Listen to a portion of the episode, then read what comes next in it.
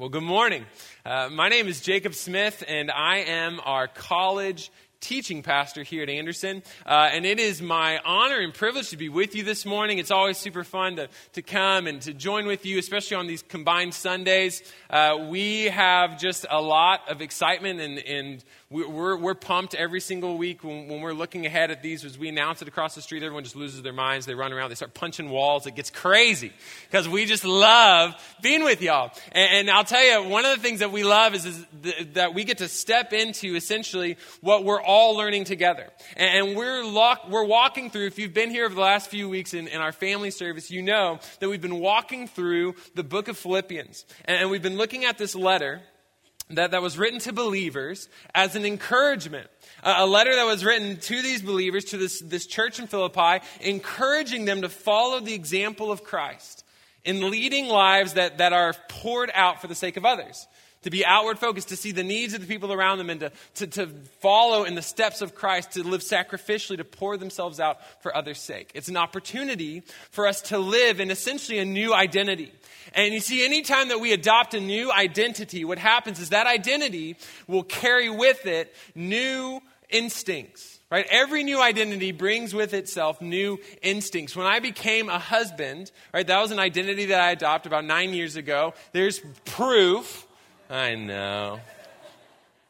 Our one and only kiss. That was it. Uh, but we when we got married, when I became a husband about nine years ago, that was a new identity and that changed my instinct. Suddenly, when I was looking at meal prep, right, I, I distinctly remember thinking about like eating and food. I mean, that's generally what I think about day to day. And, and that when I became a husband, I realized that I no longer looked at meal planning for just me, right? When I thought about food, I had this new instinct to plan for two people. I realized, wow, I can't just eat a bag of frozen pasta anymore, right? I need two bags of frozen pasta, right? And then my wife developed in me a new instinct to realize no bags of frozen pasta. That is actually the best number zero. Uh, eventually I became a new, I adopted a new identity. I became a father. And when I adopted, I know, uh, right? When I became a father, I'll tell you, it was something that this new identity brought with it these new instincts. I gained an instinct, first and foremost, to look out for dangers low to the ground, right? Like suddenly I had new eyes to see my, that my home was a death trap right, for young children. Suddenly I, I was walking around and I was, why? We have exposed electrical outlets. Like, why?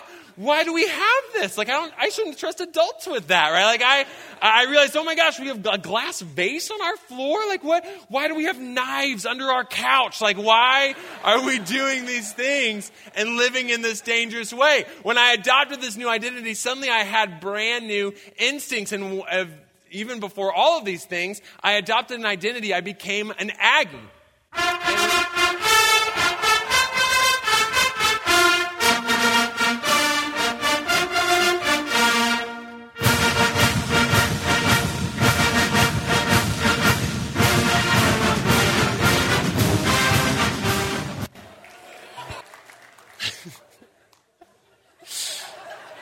wow.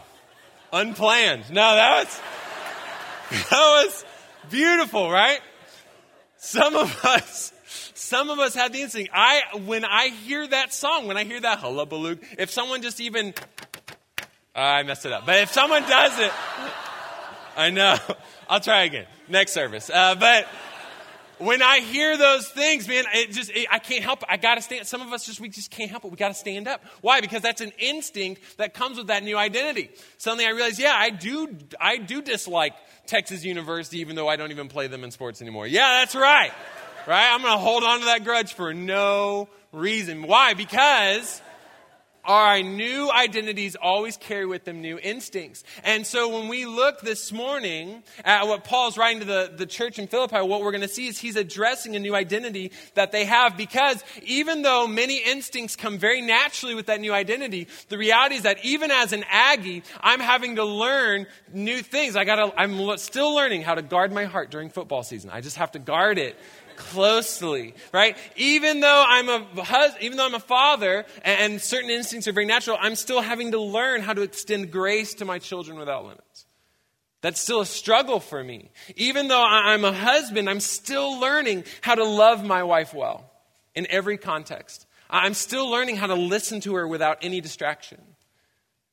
You see, even though some instincts come very quickly, others require intentional development which is really important because when we look at our instincts, when we look at our behavior, when we've adopted a new identity, what happens is that behavior reveals my intrinsic internal beliefs about that identity.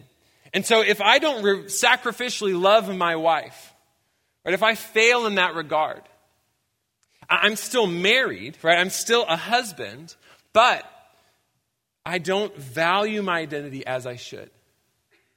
It, it reveals, that behavior reveals a, a low belief, a, a low value of my identity as husband to Susan.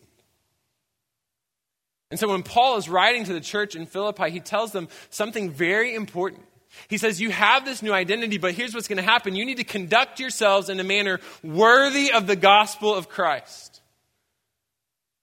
Conduct yourselves in a manner that is worthy of the gospel of Christ. And this is what we're centering on this morning. At the end of Philippians chapter 1, if you want to turn there, pull out a Bible, pull out your phone, whatever you've got, we're going to be looking at this idea of living in a manner that's worthy of the gospel of Christ. And, and when he says worthy, it, it's, it's not the, in the sense of, uh, oh, I, I performed these things, I, I turned in my report on time, therefore I am worthy of a raise or I'm worthy of some accolades at work. It, it's not like that. It's not that you're earning your salvation. Instead, it's, it's an image of you representing your salvation. Literally, the term that's used in the Greek is Paul's bringing up the example of a scale. As if the gospel was on one side of that scale and your life was on the other. And do they balance out? That's what it means to live a life that's worthy of the gospel. It's a life that accurately represents the true value of what we received.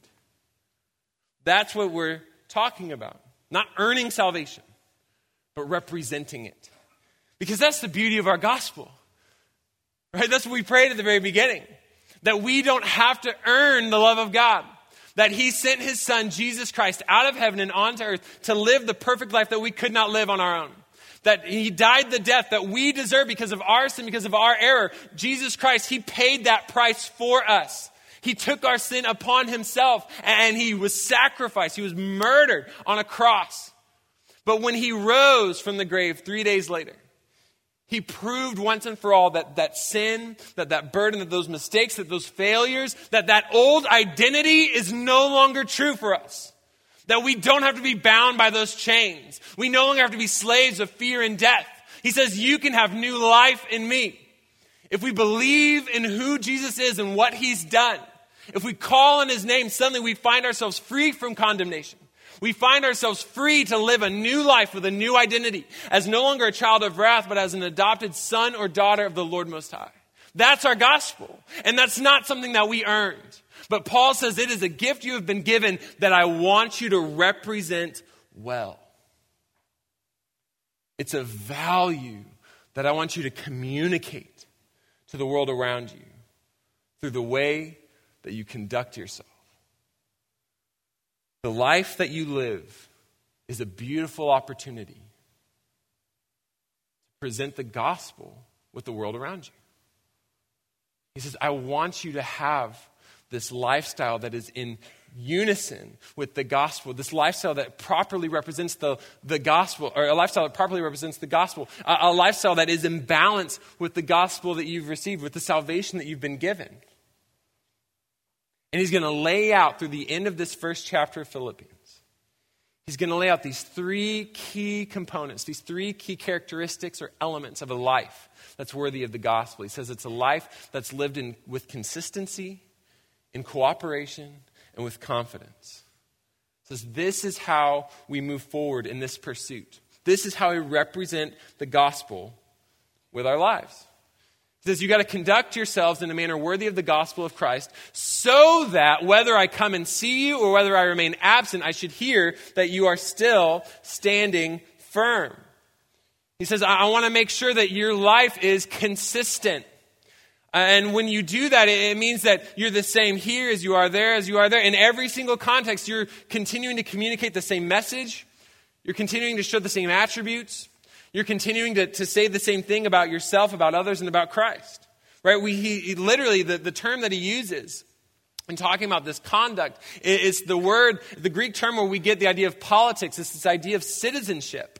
It's the idea of living in a way that truly represents your ultimate allegiance says you should conduct yourself in this manner. It's something important to the church in Philippi because they were a colony and, and some people were, were made citizens of Rome, even though they didn't live there, even though they were far away. They were allowed to be citizens of, uh, of the Roman Empire, and that meant a lot for them. That, that meant that they lived in a different way because they wanted to represent that identity. He says, That's who you are in Christ. You are now ultimately uh, aligning yourself. Your ultimate allegiance is not to some local governmental body. It says your ultimate allegiance is to the kingdom of heaven. It says that you need to live in such a way that you are consistently representing that citizenship. You're consistently representing that lifestyle, that conduct. Says, I want you to live in this way because when we live with consistency, what it does is it represents our gospel's perfect faithfulness.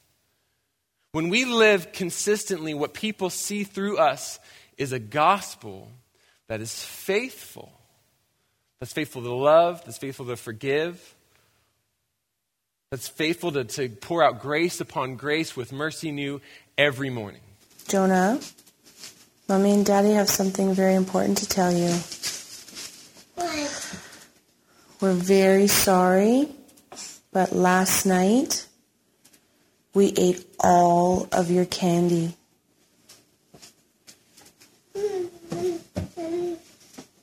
ate it all. Are you upset? You what?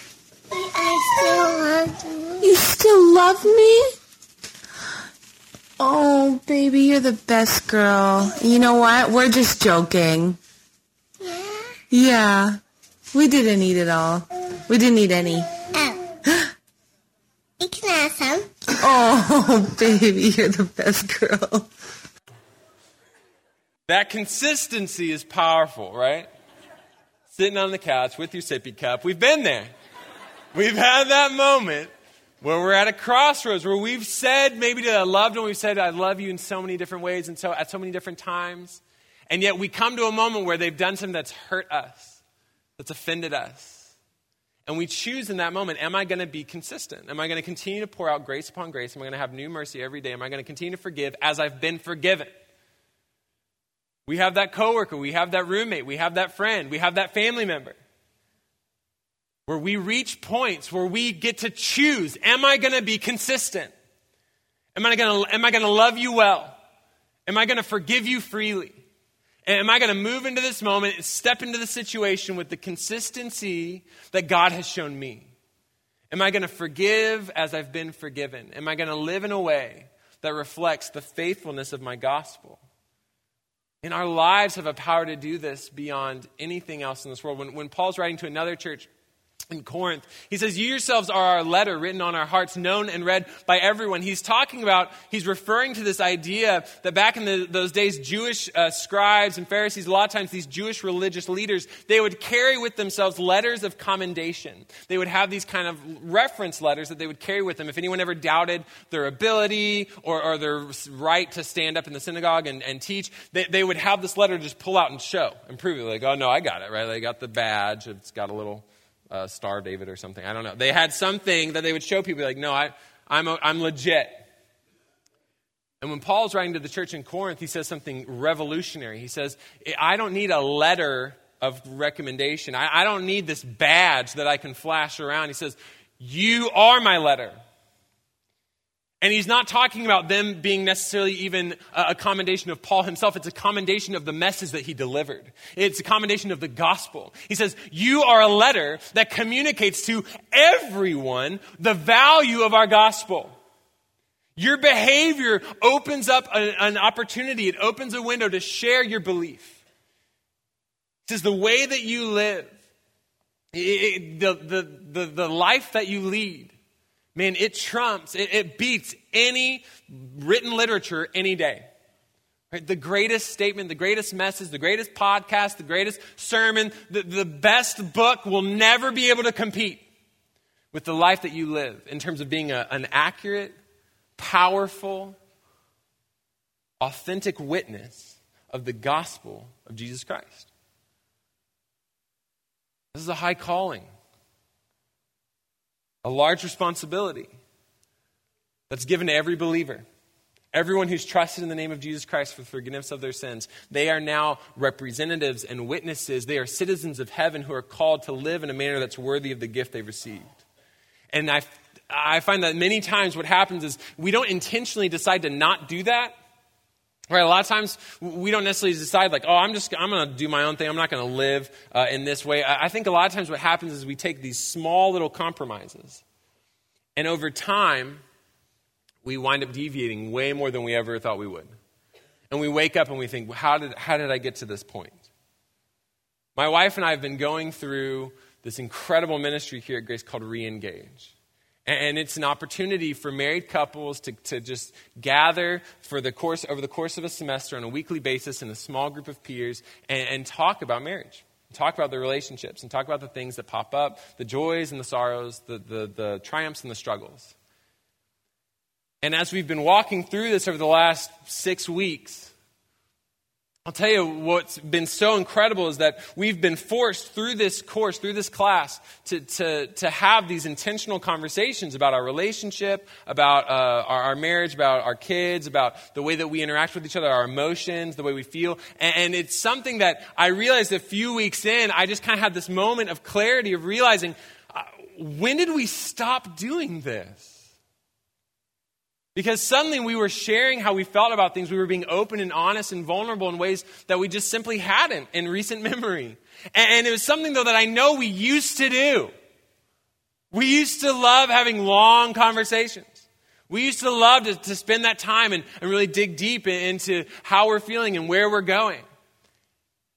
And yet, what I realized as we were being forced into those situations, forced into those practices through the class, I realized, man, we've we lost sight of this. I've led poorly in this area. And it wasn't an intentional decision, it was simply lots of little distractions that popped up along the way. And even though we were lockstep, man, over time, that slight early deviation just led us to a point where I stopped and said, How do we get here? And I'm so grateful for our marriage ministry. I'm so grateful for the work of the Lord to put us in that group, to have those conversations, to recenter ourselves on, man, this is, this is where health is found. This is where joy is found in our marriage. It's not easy, but it's good. And so maybe some of us need to take a moment and, and look for opportunities this week of, man, how am I going to recenter myself on living in a way that represents Christ and the gospel that I've received, how, how can I find these moments to basically just bring myself back to what I know is true? This conduct that I know is good.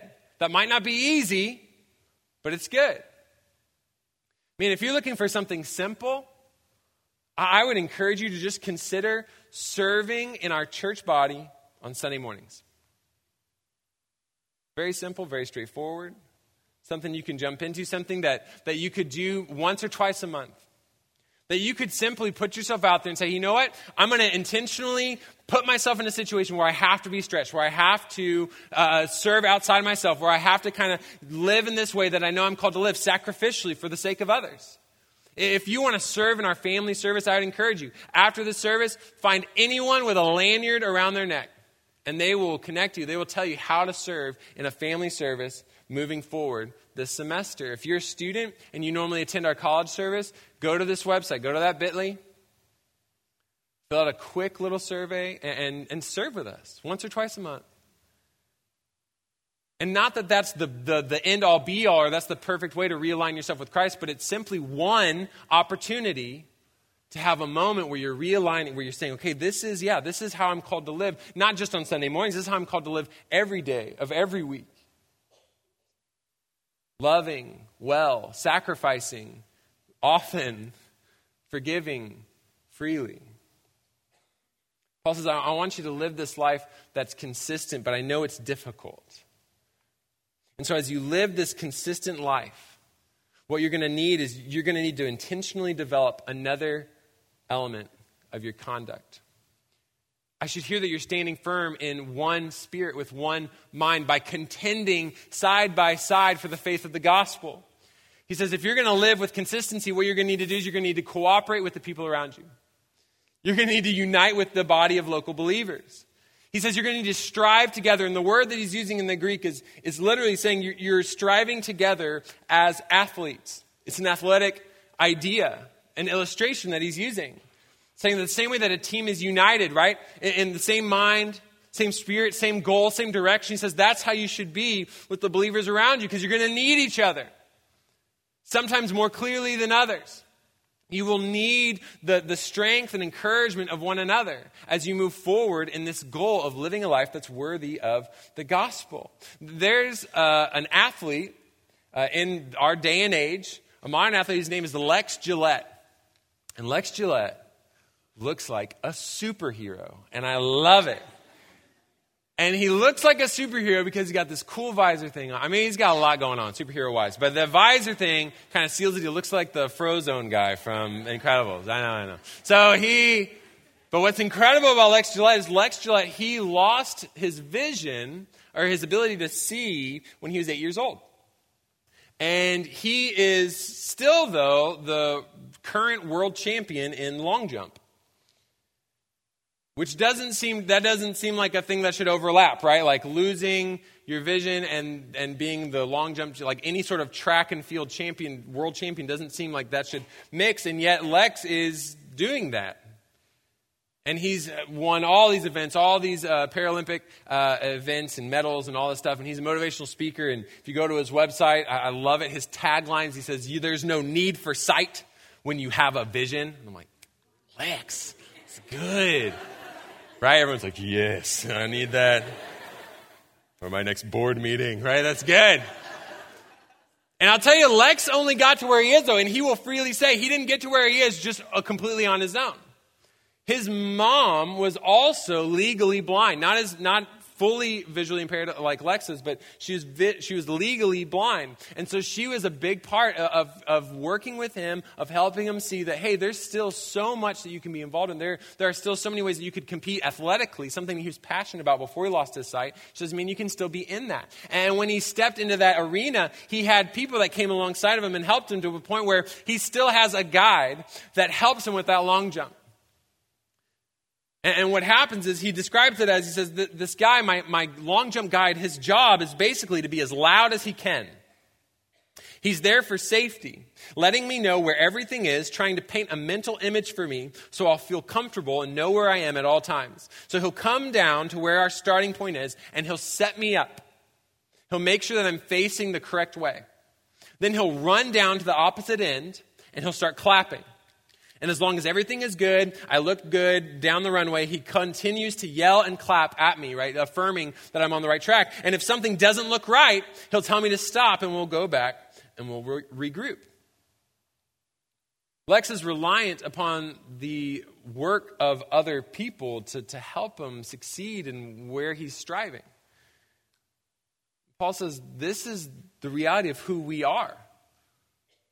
This is our need to strive together as athletes, side by side, moving in the same direction. Because when we live in cooperation like this, right, when we're united in, in, spirit and mind and direction, right, he says it's, it's the way that you feel, it's the way that you think, it's the direction you're moving. He says that that's the moment, that's the situation where you are able to represent then our gospel's perfect reconciliation.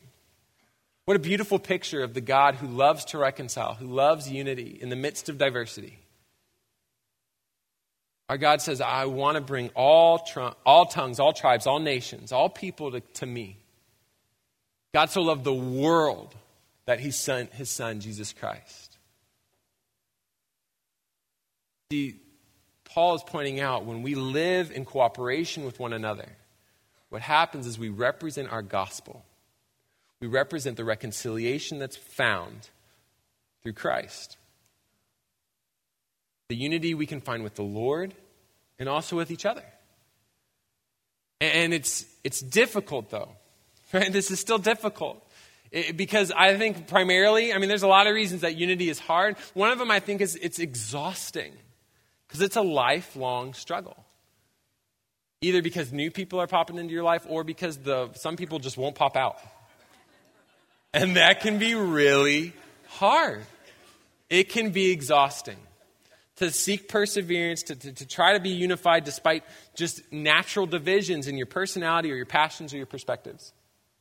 And they're divisions where it's not even necessarily one of you is right and one of you is wrong. You're just different. And so seeking unity in that, striving forward in that is really difficult. But what I've found for me personally is that the way that I can make steps towards finding that unity is not by just like deciding to do it or set a reminder on my phone. I'll tell you what really helps align my heart and unite me with the people around me that it's hard for me to otherwise unify with is I pray for them. I commit myself to pray for these people. Christ tells us that we should be praying for our enemies. How much more so should we be praying for our fellow believers, for our brothers and sisters, for these teammates, for the people that are sitting next to you and in front of you and behind you? How much more so should we go before the Lord and ask Him to bring that unity, to pray for these people, for their walks, for their lives, for their mindsets that maybe we don't like, but but man, we hope that that passion carries them forward to be wonderful representatives of the gospel.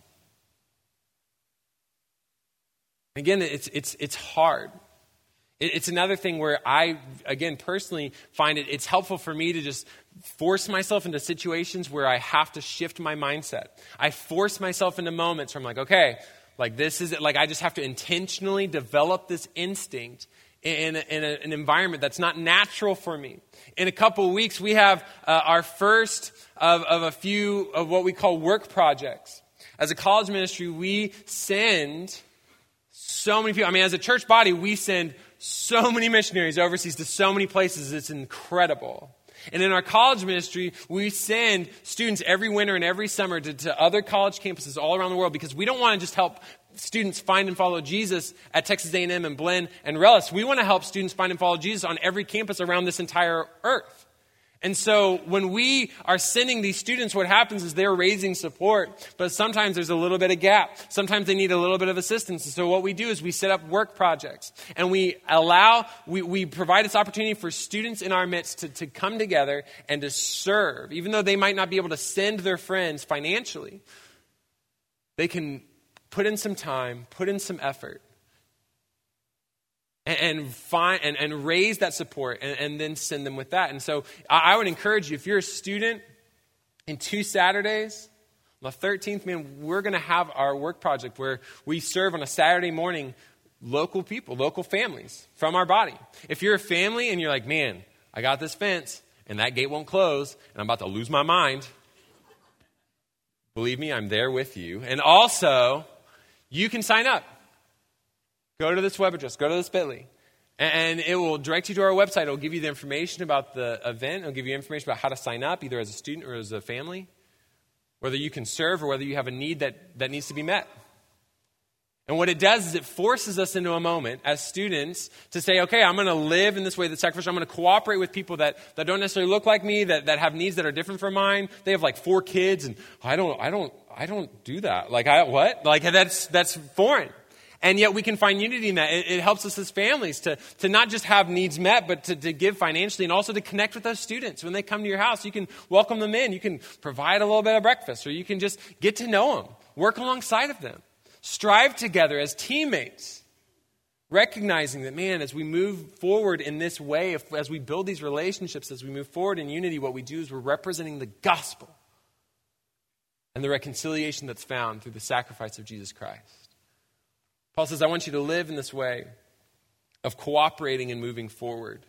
He says, and what can motivate you is that as you move forward, you're not just sharing the same Savior. He says, you're also sharing the same confidence, the same hope. You're contending side by side for the faith of the gospel, and you're not being intimidated in any way by your opponents.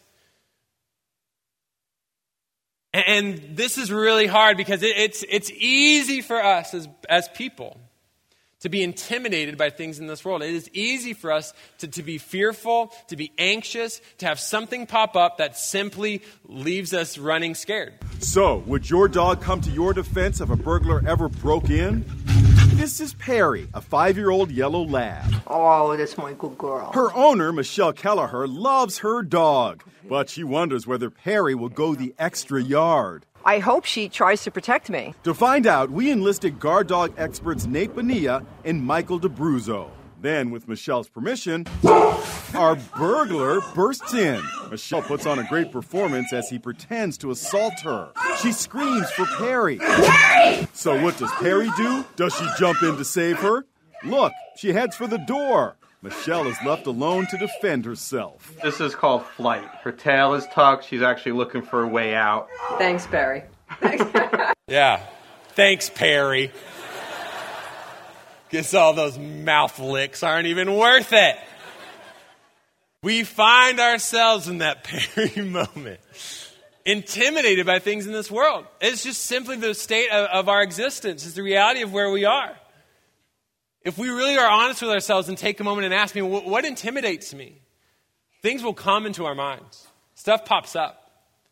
I mean, I, I just think about the, the, the intimidation that comes when in thinking about maybe your future, about your finances, about your earning potential, your retirement. You, you're thinking about, man, am I going to be providing for myself or, or providing for my family? Maybe it's the responsibility of your work or your relationships or, or, or this organization you're involved in. Maybe it's the, the responsibilities that have been kind of given to you or that you've taken on for yourself.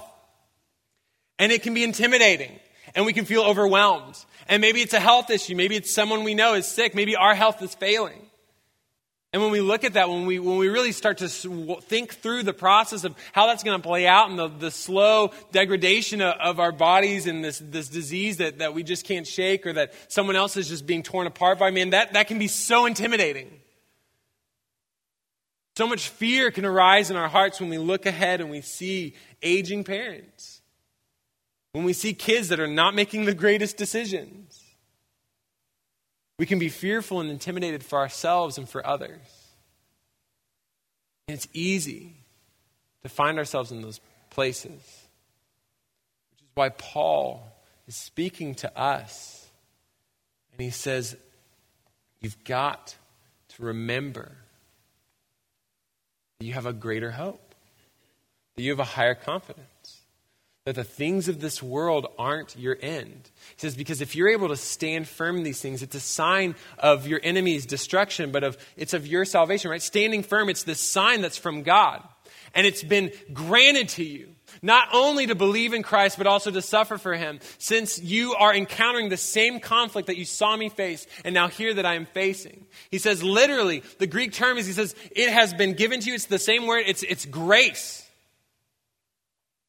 says it's, it's grace to you to not only believe in Christ.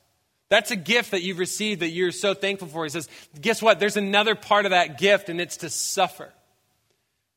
When Christ looked at his disciples, he didn't promise them uh, wonderful lives on this earth. He, instead, he promised them that they would suffer, that they'd be persecuted, that they'd be rejected, that they would face hardship. And that's true of his disciples. That was true of Paul. That's true of everyone, right? This is the same conflict that, that, that we all face as believers. It's a shared experience. And see, this is what's incredible. Is that if we're able to walk through these moments, if we walk through these seasons, if we face these fears and yet stand firm, remembering that Christ tells us that he overcame this world, that there's nothing in this world that can overcome us, that there's no temptation that can defeat us because God always provides us a way out, that there's, there's no death here that, that's really truly our end. That when our bodies fail, that instead we don't, just, we don't just cease to exist, we instead get to walk into the newness of eternal life, united with our Father in heaven forever. Says, man, that's the hope that we have, that's the confidence that we've been given. And if we're able to center our minds on that, to remember this incredible promise, that confidence, it represents our gospel's incredible, perfect hope. And when we stand firm in the midst of that fear, if we stand firm against that enemy, against that intimidation, in that same pain that other people's experience, that other people experience, it, it truly can be the grace of God. It truly can be a gift of the Lord because what happens is God can turn that pain into a platform to proclaim His goodness, to demonstrate His glory and our hope. I've been on staff at Grace for about 10 years now, and I've been preaching. Uh, I get to pop over in the main stage about half of that time, about the last five years. And I'll tell you, there's over those 10 years of, of, of speaking pretty consistently week to week, uh, there, uh, there is no other like sermon, there's no other message, there's no other, there's no other week uh, that I got more emails about, more like stopped in the hallway, more uh, running into people and talking to them uh, around town, more comments, more, more phone calls than never before, never since, about a year ago. It was one of our first combined Sundays. And when we were talking about forgiveness and talking about the, the, the faithfulness of God, uh, I'd, I'd asked a couple students from our college ministry to come and just share about their lives and share about their experiences of seeing forgiveness play out. One of our students had seen uh, parents divorce and then yet reconcile and, and remarry. Another student hadn't gotten to see the, the beautiful conclusion of reconciliation, but she was seeing the, the need to forgive in the midst of a situation where there was no reconciliation, but that she could still choose to forgive. And I'm telling you, that week, that morning, sparked more phone calls, more emails, more stops in the hallway, more, more comments, more conversations after the service than anything else I've ever experienced. To the point where I was at HEB like months later, checking out, and the guy was like, "Hey, were you?" It was a student. He was like, "Hey, were, are you the college pastor at? Or are you pastor at Grace?" And I was like, "Oh yeah." Uh, you know, a lot of students go to HEB either to make their money or to spend their money. And so I'm used to running into students at HEB. And I was like, yeah. I was like, do you go to Grace? He's like, yeah. Sometimes I go to the family service. I remember because you introduced those students uh, that shared their testimonies that talked about forgiveness. Do you know where they are? Like what they're doing? Like I, it was just the best moment to remember that ultimately I am so disposable. I am so, anyone can come up and do this. Anyone. And, and God can speak because ultimately, man, it's the, the life change that occurs is the work of the Holy Spirit. It's trusting in His work and His strength and His power. And, and what's so amazing about moments like that is I see, man, it's the power of a testimony. It's the power of pain that's been walked through, that God graciously stepped into and transformed that pain into a platform to display His power, His grace, and our hope because they were willing to be bold and to share how God had moved in the midst of their intimidation, in the midst of their fear, in the midst of their pain. Lives were changed. If we are truly aligned, moving forward with this revolutionary attitude, what it does is it changes the uh, attention of people around us. They take notice walking through those struggles, it increases our empathy. It gives people a vision of what victory can look like. It can be an inspiration, and it changes their attention. If we walk forward in these lives that are representing the gospel, right, as we move forward, we can direct the attention of our world to Christ by living those lives that are consistent, that are cooperative, that are confident. It's a high calling, but it's a good one. This is what we're going to do. This morning, barely have time. We're going to pray for each other. And, I know that maybe some of us, we, we haven't done this before. We, this isn't a normative experience. Um, but what we're going to do is you're actually going to find a neighbor and you're going to take about three minutes to share really briefly with your neighbor hey, this is where or how I can be a better representative of the gospel. And you can be as, as specific or vague as you want to be. That's totally fine. But, but you're going to grab a neighbor and say, hey, this is, this is kind of where or how I could be a better representative of the gospel. And, and maybe some of us need to just be honest and say, you know what? Um, I, actually, what I'm struggling with is not how to be representative, or it's whether or not I actually want to be a representative. It's actually whether or not I want to accept this gospel for myself. I, I would encourage you, this is, this is a place where, where you're, you, we want to know you and we want to love you, and, and we are so glad you're here, and, and, and be open with that.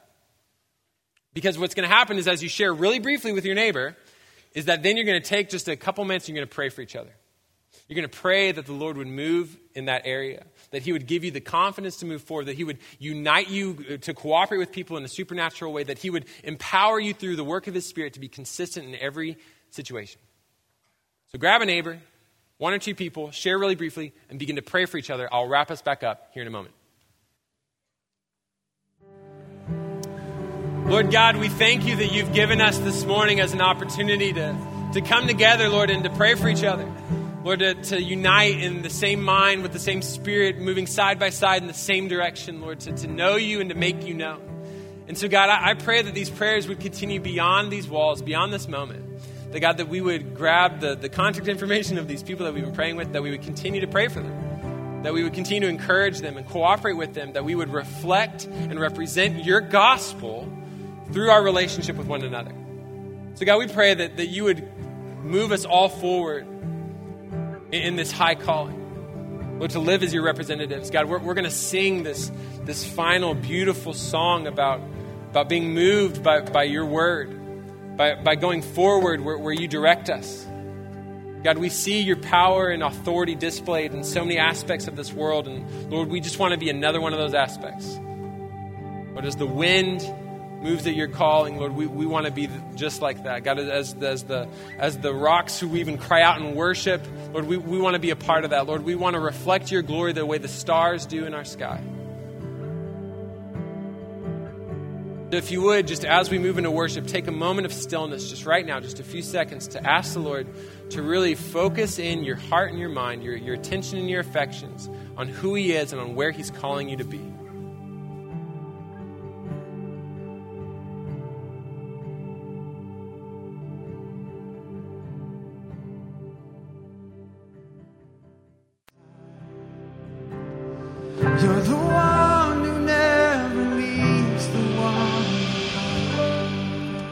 God, we thank you for that truth. That you see us, that you know us, that you love us. That, that you've adopted so many of us into your family as your sons and daughters, and that, God, you're calling us to this life that reflects with accuracy the value of what we've received. So, God, send us out as people ready to do that. Pray these things in your will, God. Amen. All right. We love you guys. We'll see you next week.